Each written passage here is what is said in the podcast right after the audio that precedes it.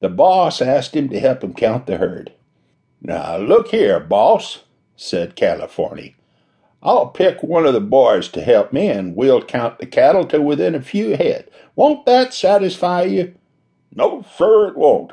What's got into you boys? questioned the foreman.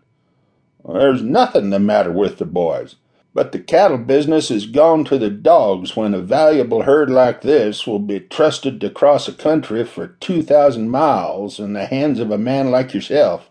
You have men that will pull you through if you'll only let them, said the point rider, his voice mild and kind as though he were speaking to a child. You're just like the rest of them, roared the boss. Want to act contrary. Now let me say to you that you'll help me to count these cattle, or I'll discharge, unhorse, and leave you afoot here in this country. I'll make an example of you as a warning to others. It's strange that I should be signaled out as an object of your wrath and displeasure, said Californy. Besides, if I were you, I wouldn't make any examples as you were thinking of doing. When you talk of making an example of me as a warning to others, said the pox-marked lad, as he reached over, taking the reins of the foreman's horse firmly in his hand. You're a simpering idiot for entertaining the idea, and a cowardly bluffer for mentioning it. When you talk of unhorsing and leaving me here afoot in a country a thousand miles from nowhere, you don't know what that means. But there's no danger of your doing it. I feel easy on that point but I'm sorry to see you make such a fool of yourself. Now you may think for a moment that I'm afraid of that ivory handled gun you wear, but I'm not. Men wear them on the range not so much to emphasize their demands with as you might think. If it were me, I'd throw it in the wagon. It may get you into trouble.